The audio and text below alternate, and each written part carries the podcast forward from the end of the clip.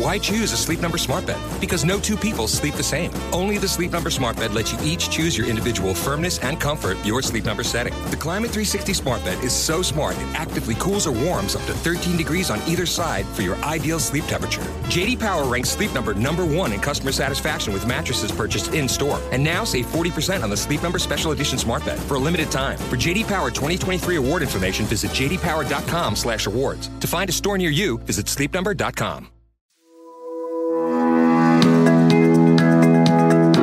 and welcome to the Parentologist Podcast. I am your host, Dr. Kim. The Parentologist Podcast is a show about everything parenting with a therapeutic twist.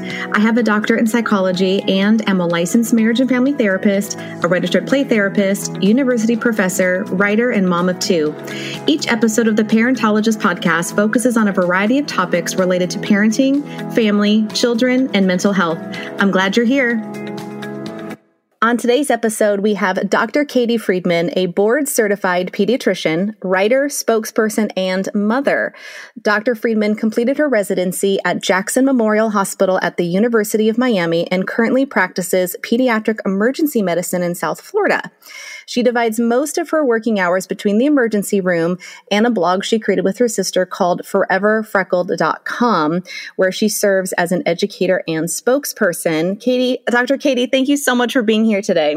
Oh, of course. Thank you so much for having me. I really am excited about this talk. Yes, it's a it's a very hot topic right now and you know both of us are moms and as a parent myself, I like to be educated so I can make the best decisions for my family and my kids and so I'm so happy you're here today to help educate parents on how they can stay informed with all the newest trends we are seeing with the Delta variant and COVID 19. So I'm very excited to hear your expertise on this. oh, good. You know, I think as a frontliner and, and someone that's seeing it, it, it, it's a duty of mine to not, I love education outside of pediatric medicine. It's my second passion to be able to help people and educate.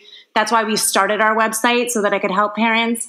Um, so to be able to do this on a larger scale and tell people and educate people through what I'm seeing through my eyes um, is a privilege. So I'm excited to be here and I hope I can be helpful. Exactly. Thank you so much. Well, let's go ahead and get started then. So, if you could just take a minute and tell us, and again, I know you're in, in, in Florida, I'm in California. I know some things may be different from state to state or country to country. So, I get that. I'm not sure who's all listening out there um, to this episode, but what are you currently seeing in the ER? And um, are we seeing more children test positive for COVID these days?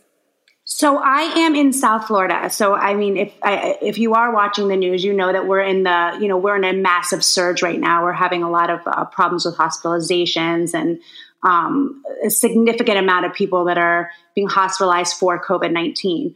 Um, so yes, in my area, we are seeing a lot of COVID. Um, I think it's important. I tell a lot of people this is that you know the Delta variant is its own new pandemic in itself. Um, it is way more easy. it transmits way e- more easily. Um, you know, and so because of that, because of that easy transmittability, it is um, we are seeing such a massive surge of cases of COVID nineteen. So in the pediatric emergency room, we are, or I am, definitely testing, seeing more positive cases, seeing more admissions, um, children that are getting more sick from the actual um, the Delta variant itself. Now, whether that is because we are seeing such a much a much huge, like a much larger volume than we were seeing before, and therefore, when you see a larger volume of patients, you will also see a larger percentage of people that are being hospitalized and and there or having like morbid morbidity or complications of COVID because you're having a larger volume of people, or if the Delta variant is actually more aggressive in children that will be something that will be studied over time. But we are absolutely seeing more children. We are treating more children. We are hospitalizing more children with COVID 19. Right, right oh gosh that's just it's it's scary. You know i don't i, I admire what you do because um that i think that would be just such a, a hard job emotionally to to you know um you know to to to work with children and and you know their their lives are you know on the line. And it's just i, I love um what you do. So thank you for being on the front line and helping all those children and and being for being there for them. Um it's it's amazing. You are definitely a hero in my eyes. So oh, thank you so thank you. for what you do um, now, let me ask you this: What are you know the difference in kids being admitted to the ER? Is it based on age, maybe, or a pre existing condition? Are you seeing any correlations with some of that now of kind of what age group you're seeing the most of and, and whatnot? So, you know, I'm seeing all different people always ask me this, ask me this question because they want to know, like, is my kid at a higher risk? What should I be like? Should I be worried? And the, the, the answer is, is like, there are specific you know, if your child has a pre-existing medical condition such as asthma, diabetes, or a complex medical history, they are going to be in an increased risk for developing complications of COVID-19, um, similar to adults like hypertension, um, pre-existing medical conditions. But we are seeing all sorts of children of different age groups that are healthy, that do not have pre-existing medical conditions, that are getting COVID-19, and that are, you know, are being becoming hospitalized um, you know, what I'm finding in my personal clinical experience, and this is me and my hospital, and um, as you know, a pediatric emergency room doctor, I'm seeing an older age group, like 10 to 17, that are are kind of suffering a little bit more with the symptoms of COVID 19. They're becoming, they're having really bad body aches. We're actually seeing a lot of GI symptoms. Um, you know, that hypoxia, the COVID pneumonia um, in that um, older age group. Um, but again, I, I, know plenty of hospitals that are hospitalizing children that are much younger as well. Um, so, you know, there's really no bucket that we can put our kids in to say, if my child has this or if my child's this age group then you know i don't have to worry i do have to worry. You know it's something that affects all children. We don't know who it's going to affect and how it's going to affect them. So it's important that we always take that into consideration. The other thing that i'm seeing a lot right now or that I'm, we're starting to see is MISC and i don't know if people know what that is. I know that there was discussions of it earlier on in the pandemic because we saw some, some cases earlier in the pandemic. But basically it's a post-viral syndrome where um, children have like pan inflammation which means inflammation throughout their whole entire body all of their organ systems. And it happens about three to four weeks out of the virus itself um, and they start to develop abdominal pain vomiting severe headache body rash joint pain um, conjunctivitis and they get some swelling of all of their organ systems, including their heart and their lungs. So we are seeing complications of that as well. So right now we're kind of fighting the surge of patients that are being admitted due to acute um, COVID 19 and, and uh, COVID pneumonia. And we're also seeing kids that are having this post viral syndrome miss that we're also admitting. So we're kind of dealing with all that at the same time and navigating that. Oh gosh, goodness. Yeah, there's a lot going on out there. And I think you had mentioned to me earlier that you're also seeing some other uh, respiratory type things like croup and RSV. Is that correct? Yes. And I think it's, I'm so glad that you brought that up because, um, you know, I think people think, or they tend to think as, as, as parents as we do is like what is the problem right in front of us right like is my kid going to get covid-19 are they going to have pneumonia are they going to um, you know need an admission and the reality is is that although we are admitting more children, you know, the risk of getting complications from COVID 19 in the pediatric population still remains low, thank God. Yes. Um, but what's happening is because we're seeing so much COVID and because we're seeing so many other respiratory viruses such as RSV, um, you know, croup, uh, adenovirus. We're seeing a lot of viruses right now and treating a lot of viruses, and those also require hospitalization. So it's putting a strain on the hospital system, and we're we're becoming the volume as the volume increases and the bed space becomes less, then we aren't as able to as effectively, you know, treat and and help parents the way that we want to. Right, right. Yeah, there definitely seems to be a lot of going around. My kids just started school uh, about two weeks ago, and I've just already seen such a surge, even in our area in Southern California, of all sorts of things, all sorts of different viruses, like you mentioned. So, um, but what symptoms should a parent look for if their child gets sick? Um, is the symptoms different in COVID 19 that you're seeing with children versus adults? Um, and what should they look for? You know, it's it's a really I, I, probably this is probably the most common question I get. Like, how do I know if it's cold versus COVID? How do I know it's the flu? And unfortunately, the reality is is we really don't know. Like COVID nineteen has it presents very differently with within different within different children. So some children are completely asymptomatic, which is dangerous all in itself because then they can spread it without knowing. Um, they can have a, a, a, cough and a fever. They can have body ache. I, I, treated a child the other day that just had vomiting and um, a fever, and they came back positive for COVID. So there's not. It's not. There's not. There are classic symptoms which include fever, body ache, cough, sore throat. Um, but unfortunately, there's not enough of a distinction between that of cold or and influenza that I could say to you, if your child has X, then they have COVID. If they have Y, you need to test them for COVID. Because the reality is, is that they all kind of present in a very similar way. And I'm also what we're seeing is that children are coming back positive for two viruses. Mm. So just because you have, let's say, RSV doesn't mean that you can't also have COVID.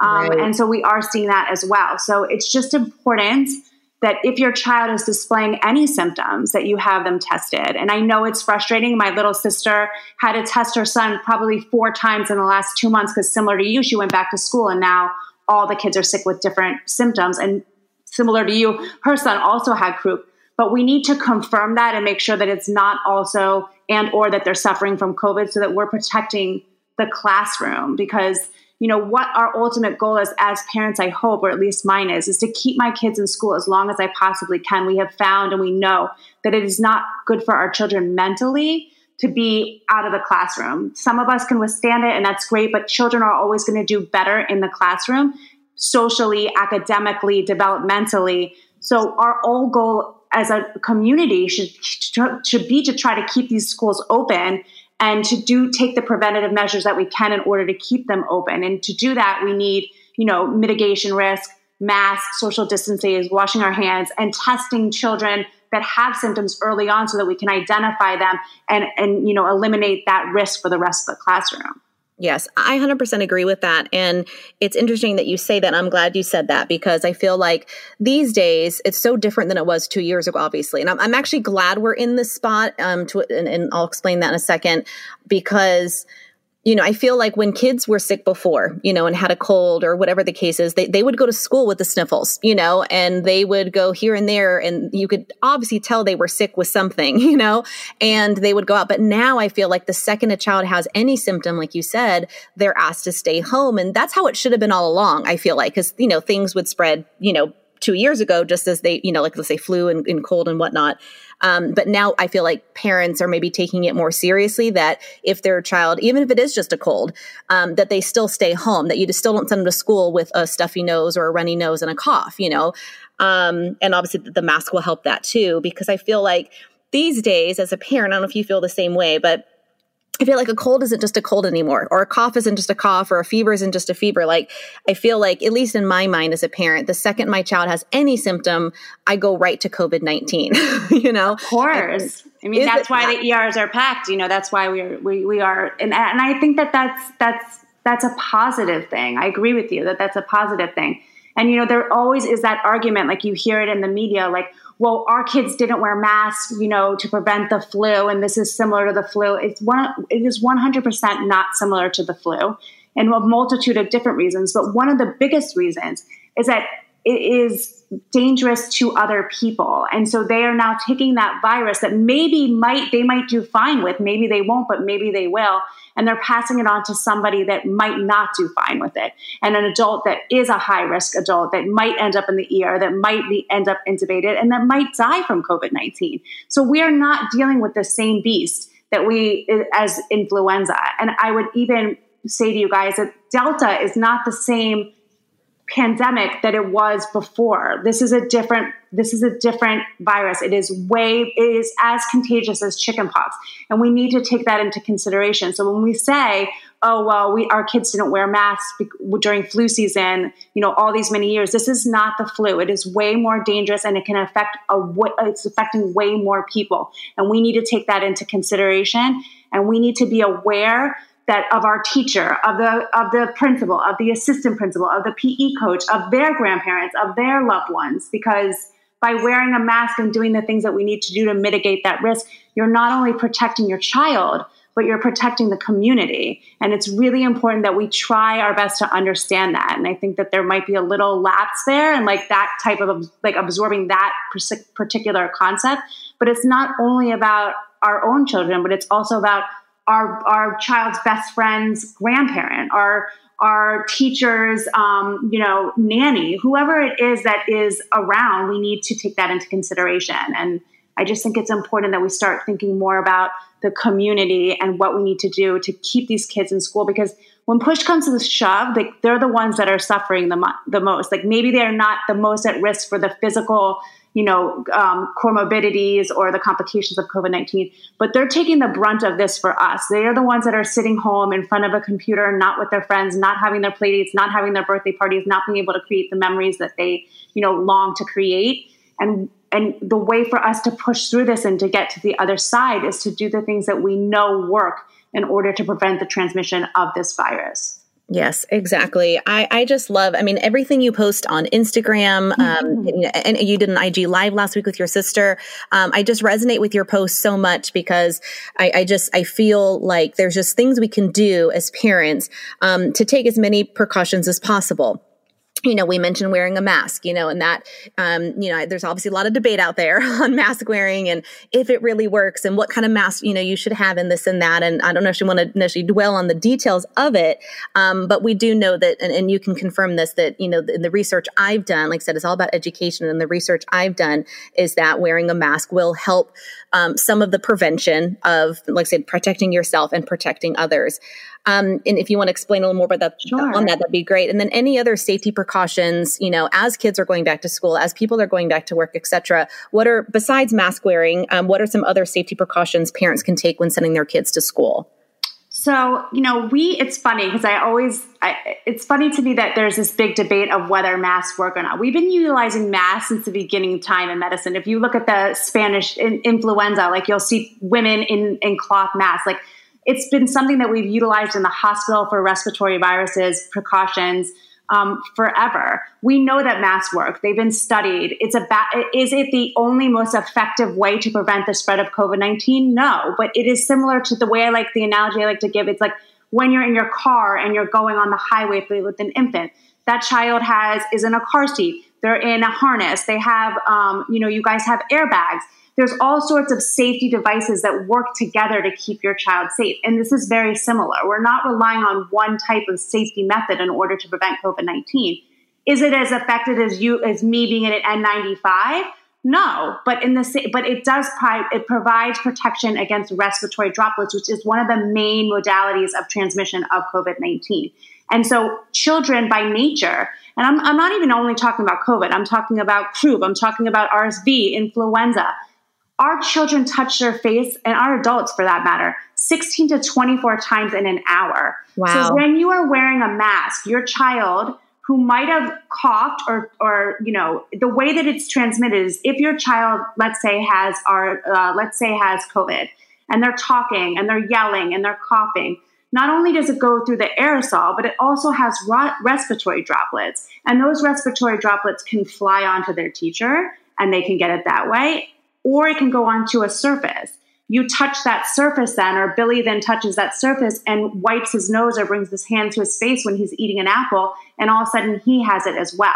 So by wearing a mask, you're eliminating or you're significantly decreasing that mode of transmission. And that's really incredibly helpful and effective in trying to prevent the transmission of COVID 19. Is it 100% effective? No, but we know that these children have been in school all year last year and the transmission rate was relatively low. Now we have all sorts of virus going on. We have, you know, RSV and COVID and and um, croup and and you know that also happened when the mask mandates came down and children started. It's not only about masks, but children started, you know, playing indoors and gathering and traveling and in cars, and all of that has added to this massive surge of not only COVID 19, but the viruses as well. Right. Yeah. And I, I, we've definitely seen it here. I mean, we've seen I mean, again, school's only been been in for two weeks, and we've already seen um, positive, m- multiple positive cases. We've seen classrooms being shut down. You know, quarantining for ten days at home. I mean, I, I feel like left and right, I'm always getting a, a, a note from one of my clients, or a neighbor, or a friend, or a classmate, or someone from one of my kids' schools saying that you know it's for a positive test of COVID nineteen, or like you said, one of these other viruses and you know it's it's so hard i feel like as a parent you know to, for that cost benefit analysis of how Correct. to protect ourselves and our families i don't want to live in a bubble and live in fear 100%. you know but i'm concerned so and i think as parents you have to ask yourself am i doing everything i possibly can to protect my child as as a mother and as a physician i'm doing everything. If a doctor tells me that a mask is going to work 20%, it's 20% effective, I'm wearing that mask. If a doctor is telling me I'm to wash my hands and for 20 seconds to eliminate germs, I'm washing my hands. Like as a parent, not even as a pediatrician, I'm going to do whatever it takes to not only protect my children physically, but also protect them mentally. And I think that's a lot of times what we kind of eliminate out of the equation when people don't want to wear masks is like,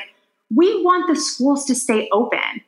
We want our school, our kids to be in school and learning because that's not only better, that is good for them, as I had mentioned before, academically, socially, developmentally. But if we do not take the safety precautions and the mitigation strategies that have been put out and studied by physicians and scientists, that's not going to happen. So maybe your child doesn't come home with COVID, but maybe your child is unable to go back to class for 10 days because they're quarantining.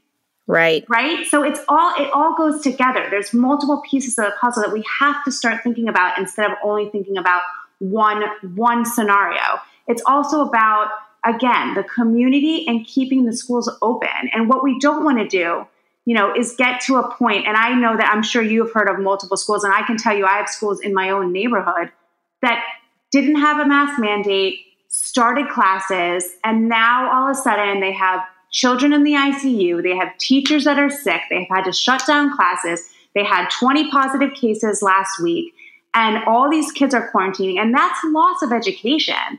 These, this is a loss of education for these children. It's not only about the illness, but it's also about their loss as, as, as a child, their, their right to their friends, their right to their memories, their right to the classes, the right to in-house in-person learning. Like we're also taking that away from them when we as adults and we are their role models are not you know are not doing everything that we possibly can to keep the environment as safe as possible Yes, and, and I want to go more on that, but you brought something up that I wanted to address. And I don't know if you're seeing this in Florida or not. I know I'm seeing it here in Southern California. Well, there are actual parent protesters that are out there with signs saying, you know, let our kids smile, let our kids breathe, you know, and they're adamantly against children not wearing masks, knowing that these kids aren't even old enough to get the vaccine. Because uh, you can correct me if I'm wrong, but it's 12 and 12 and over that are eligible for the vaccine, and so anyone you know under that age is not even eligible to take it or you know to have it, even if they wanted to.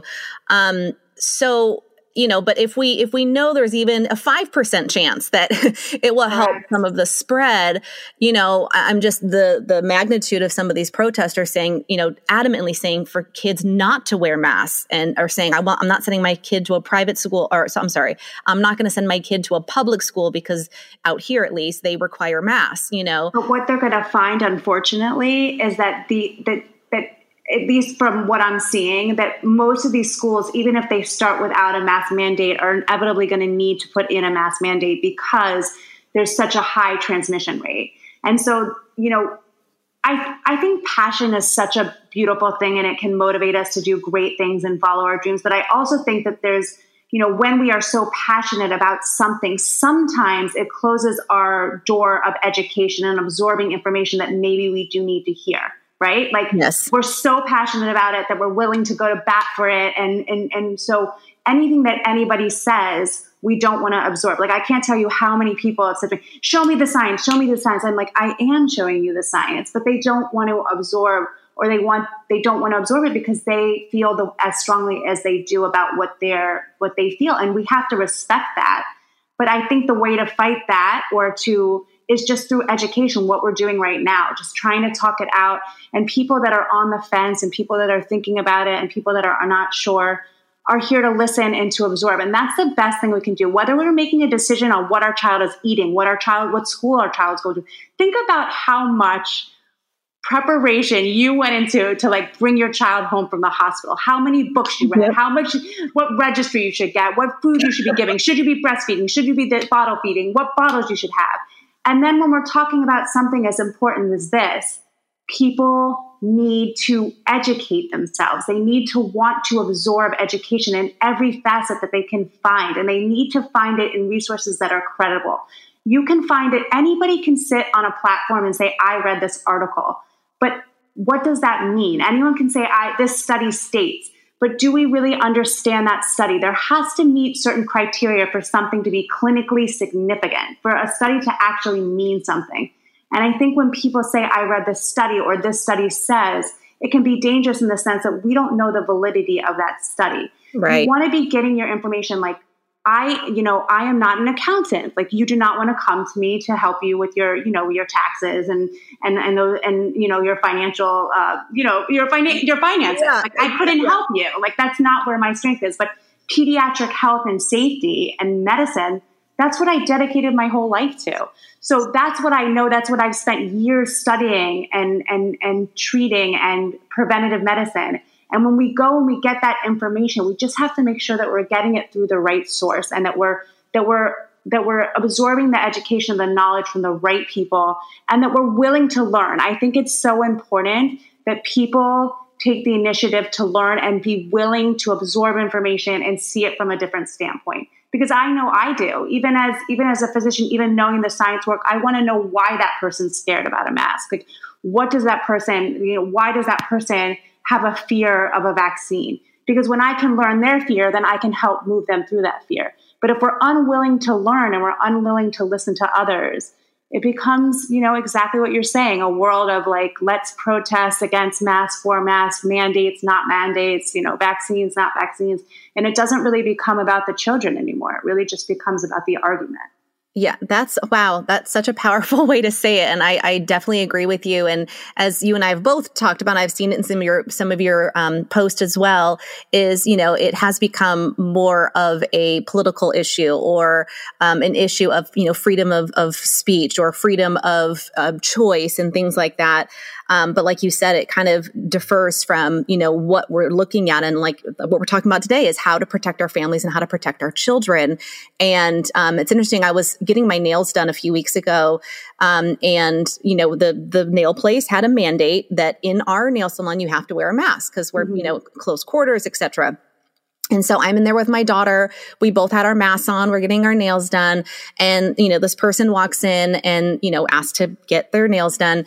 And they said, well, you know, we have a, a mask for you if you don't have one, but, you know, that's our policy that you wear a mask. And they said, Well, I'm vaccinated, so I don't have to wear a mask indoors. Right. And they said, Well, I understand that, but our policy is still, you know, vaccinated or unvaccinated, you still need to wear a mask if you want service from us today. That's just our policy for our mm-hmm. own safety and for the safety of our, our people, you know, that come in here for us and the person walked out and said no thank you. I'll go somewhere else. So. and, that, and that's fine. That's their choice. I think that that you know they have the right to make that decision. If they feel like they vaccinated themselves and they felt like they gave them that protection and they don't want to have to wear a mask then they have the right to leave similar to that that nail salon has the right to say nobody's allowed in this facility without a mask on you know? Th- those are the choices that we make um, but I would say that even me, I am, you know, I'm in the ER. Obviously, I was one of the first people to be vaccinated. I wear my mask. I yeah. wear my mask when I'm in. Is like if if I am going into a nail salon, if I am going into a grocery store, if I am going into my child's school, I am wearing a mask. Why? Because there's still some small percentage of a chance that I can still have it and transmit it to somebody else, even if I'm not clinically sick from it. And I owe it to my community to do that for them. Like, I don't want to pass it on to somebody. I don't want to ever feel the guilt of somebody getting COVID 19 from me and their grandmother dying from it. Like, I have a responsibility as a citizen, as a physician, as a mother, for, to care about other people the way that I care about my own children and want for other people's grandparents what I want for my grandparents. And I think that sometimes that gets lost. And so, you know, if you're in an area and you don't know that other people, what their vaccine status is, put on a mask. Like it's really, you know, you know, I, I, it's, it's, it's, it's a, it's a, it's not only a safety mechanism for you, although yes, you have a significant, um, different level of protection because you are vaccinated versus the person next to you that is unvaccinated. But it's still a message to the other person that I care about you too. You're still right. telling the people around you, I care about you. I care about your family. I care about your family's health. Like, you know, it, it's a way for us to prevent the spread. So I'm all in. Even though I'm vaccinated, if I go into a store, if I go into a nail salon, if I go anywhere where there, I do not know the vaccinating status of other people and I don't know what they want and what they don't want, I always wear my mask to protect myself, but to also protect the people around me. Yes. And I think, like you said, we're seeing a whole different, and I do too. I, I just want to mention that. But, um, you know, we're seeing, you know, obviously the Delta variant is, is um, such a different virus that we saw over the last year. You know, it's a whole nother animal in itself. Um, you know, but I, I've heard parents say on that note, and then we'll move on. But I've heard parents, some, some parents say something like, well, I'm vaccinated and my spouse is vaccinated and l- l- their children are too young to get vaccinated. Mm-hmm. Um, but therefore, we don't need to you know, let's say wear a mask anymore or whatever. Or they say that their kids don't even need to wear a mask because COVID doesn't affect kids. I've heard that so many times of, well, the adults are vaccinated in the home. And since COVID doesn't really affect kids the same way as it affects adults, like they don't really have their kids wear their mask either, whether in the grocery store or whatnot. Do you have any like thoughts on that? Or um, again, well, I, I, I would say I would say kudos to any family who the parents are vaccinated. You are you are taking a step to protect not only yourself but protect your children. This virus is very unpredictable. We do not know how it is going to affect anybody that gets that it gets into their, you know, into their body. So I would give them a congratulations that they took the step and got vaccinated. What I would say is that, you know, you can still transmit it. There are breakthrough cases. It is significantly less than if you weren't vaccinated, but that risk is still there. And children are getting sick from this. And, you know, we are seeing so just pure volume alone because we're seeing so many kids that are getting COVID 19. We are seeing an increased surge of kids that are being hospitalized with COVID 19 and or the complications of COVID 19, including MISC. Like our like our hospitals are full you know we we, we our hospital beds are full. And so you know it's important to mitigate as much risk as you possibly can by also keeping your sanity right? So the small things that we can do to protect our family and keep our kids safe we should be trying to do. Um, i always say that like for me in particular i always have this like um, pendulum of safety versus sanity because mm-hmm. i think it's important to keep our kids mental sanity on the first and foremost on our minds as well as their physical health. So, you know, once that one once you know one starts to trump the other, I try to bring them back into balance. And how do I bring them back into balance? By picking as activities that are as low risk as possible. Outside, um, you know, if they're inside, they're wearing a mask and they know that. Um, you know, I, instead of doing um, a closed confined space with lots of people, we might choose to do an outdoor movie um, we fishing or tennis or things that are outdoors so that we're preventing that or significantly decreasing that risk. And you know those are the things that we can do as a parent that that allows us to try to keep our kids sanity while also trying to put their their safety as a top priority. So what i would say is that if you are vaccinated and your children are not able or eligible to be vaccinated consider that because once we, you know, once your kids have it, we don't know how it's going to respond. It's not only about the actual virus itself and getting hypoxia and needing to be intubated. There's a huge surge of children that have long hauling syndrome where all of a sudden they have fogginess, fatigue, you know, difficulty breathing, shortness of breath. It's also, you know, that child that becomes, you know, my first COVID patient was a patient that had very minimal symptoms, like a little bit of chest pain and a cough he was saturating completely fine, which means his oxygen levels were great. But he had become an orphan that day because his only parent died of COVID 19 three days previously. Oh, wow. You know, are they losing a grandparent from this? Do they ever feel the guilt that they had COVID and they gave it to their grandparent and their grandparent died? Like it's not a it's not such a simple virus anymore. We're not dealing with something simple. We're dealing with something very complex. So what I would say just from, you know, the eyes in from a doctor that's seeing it, you don't want to wait until all the drama is there and you're dealing with so much stress because you didn't believe or didn't do the things that you could do to protect you and your family. If you're feeling you know insecure about getting a vaccine or you're scared about getting a vaccine, you don't understand masks or why they work, go to a resource that is a valid resource. Start with your doctor and have an open conversation with them about it. Talk to them about your fears and what you're experiencing and let them try to help you through it. And if you don't get what you need, go to somebody else. There are so many amazing people out on social media right now talking about COVID and how these things work and how vaccines work and how they aren't dangerous and, and you know the the actual physiology behind them and just incredible, incredible resources on, on all sorts of social media platforms um, to work through those types of things and just educate yourself and root yourself in, in, in knowledge so that you can make it the best decision for you and your family. Yes, exactly. Uh, I mean, you, you've said it all so beautifully, and I, I, I mean, I've learned a lot from you. and I hope everyone listening has, you know, also been able to, like you said, um, educate themselves by listening and learning and being open to, um, you know, the knowledge that you have and your expertise and what you're seeing in real life in the ER, in a pediatric ER. So I have no reason to lie. I have no reason. I know I have no political affiliation. I have no reason to pretend that it's something that it's not. I think it's important that people understand what the trends are. They are trending upward. Children are getting COVID more frequently. We are seeing more admissions. We are seeing more complications. And it's important that we get ahead of it and that we acknowledge it and know that it's out there and and you know try to do everything that we can to stop the transmission. Exactly. One last question, and then we're going to um, just you know ask where everyone can find you to get more information. Oh, okay.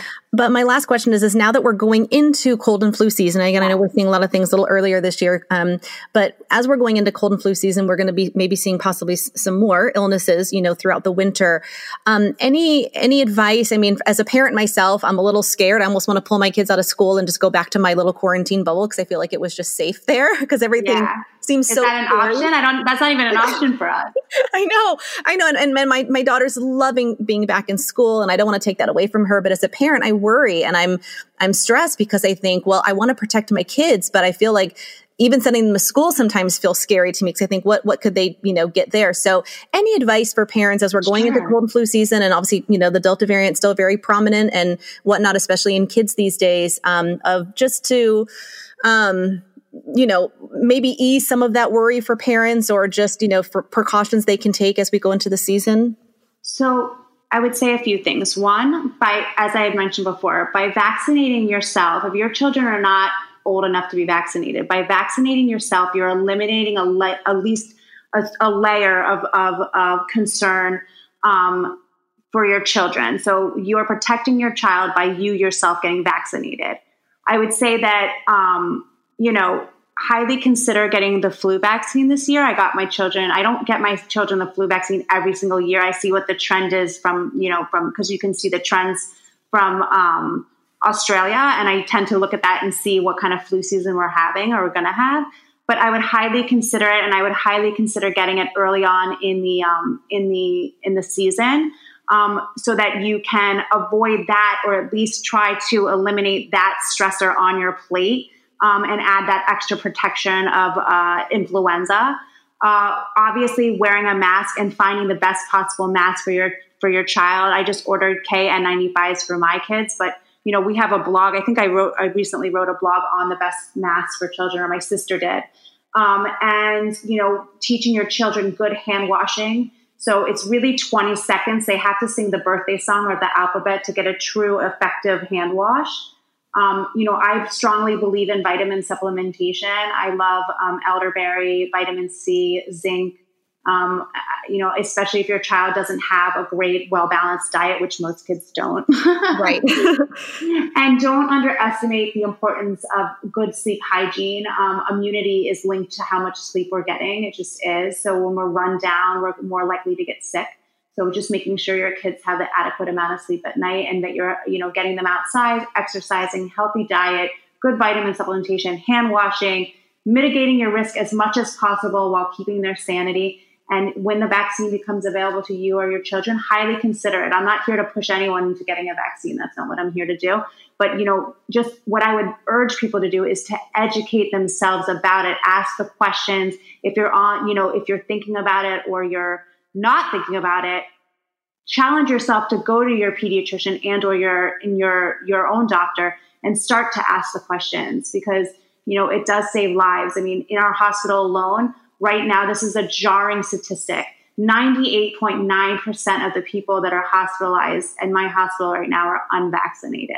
Wow. Think about that. If that's if that's not enough to, you know, make people think, "Oh my gosh, like it's an insurance policy. It's allowing you to stay out of the hospital."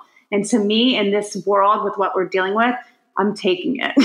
yes, yes, I, I have too. I, am I'm, I'm vaccinated, and and, and my and my husband is as well. And um, I've I've definitely seen that trend out here. I didn't I didn't, I didn't know those numbers. I mean, that's staggering. That's um, in my hospital. Yeah, but sure. I mean, and throughout all the media outlets, they're saying that you know over 95 percent of the people that are currently being hospitalized are unvaccinated people between the age of 20 and 50. So that's also important to know. I mean, I know earlier on this pandemic, this was a pandemic of you know the nursing home and the older generation and the people that were more vulnerable. But that's not what we're seeing right now. This is a different virus. It is, in my opinion, it's a pandemic of the unvaccinated, and it's between about 30 and 50. We're seeing a huge surge of patients that are coming in that are you know really suffering with COVID 19. So it's definitely something I want people to consider. Yeah, absolutely. Absolutely. Wow. Dr. Katie, I am just blown away by the knowledge that um, I've, I've learned from you today. And I know so many people are going to benefit from um, what you've shared today. So thank you. Where can people find you to find more information or to be in touch with you? Yeah. So we are super, I'm, I'm one of three sisters. My twin sister's a veterinarian, actually. So she does a lot of pet advice. And I obviously do a lot of pediatric advice. And my little sister is like the product guru of the world. Like she can pick out any product that you need um, mom, fashion, whatever you need. Like I go to her for anything that any problem I have. Like she's got the solution for me. Um, and we live on Forever Freckled blog. The best way to get in touch with us is our Instagram at Forever Freckled blog. We do a bunch of stories. I do a bunch of lives. People DM me all the time. It's like a full time job because people DM me all the time about questions that they have, and that's really what we want to be as a resource, especially during this time frame. We can't all get in touch with our pediatrician or our veterinarian, and we have a quick question. It can't be obviously specific medical advice, but you know, sometimes we have a question about breastfeeding or what bottle to use, and we're there to help that out and sort that out. Um, and then, of course, we have our website, foreverfreckled.com. Um, and we're on Facebook too. So we're here for you. Join our family. I love it's it. Always good to have a pediatrician and a veterinarian in your family. Yeah. You know? absolutely. Absolutely. Well, I love following you. I've, I've known you for years and I just absolutely admire the work you do and the work that you and your sisters do collaboratively. And um, thank you again for being on the show today. And thanks for sharing everything you did. we'll have to do it again. We'll have to do like a live on Instagram. yes. Yes. We definitely have to follow up with that because I know there's so many more questions I didn't even get to yet. So we'll definitely have to do that too. if you have any questions, you can always DM either Kim or me, and I can always try to help navigate you, like navigate through it. And if anyone is on the fence and they are thinking about things and they want me to walk it through with them, like feel free to DM us. We honestly, that's what I'm here to do. I'm a resource for people. So, you know, if you guys need us, we're always here. Oh, that's amazing. Thank you so much, Dr. Katie. Have a great day. You too. Have a good good holiday weekend. Stay you safe. Too. Bye. Bye. Take care.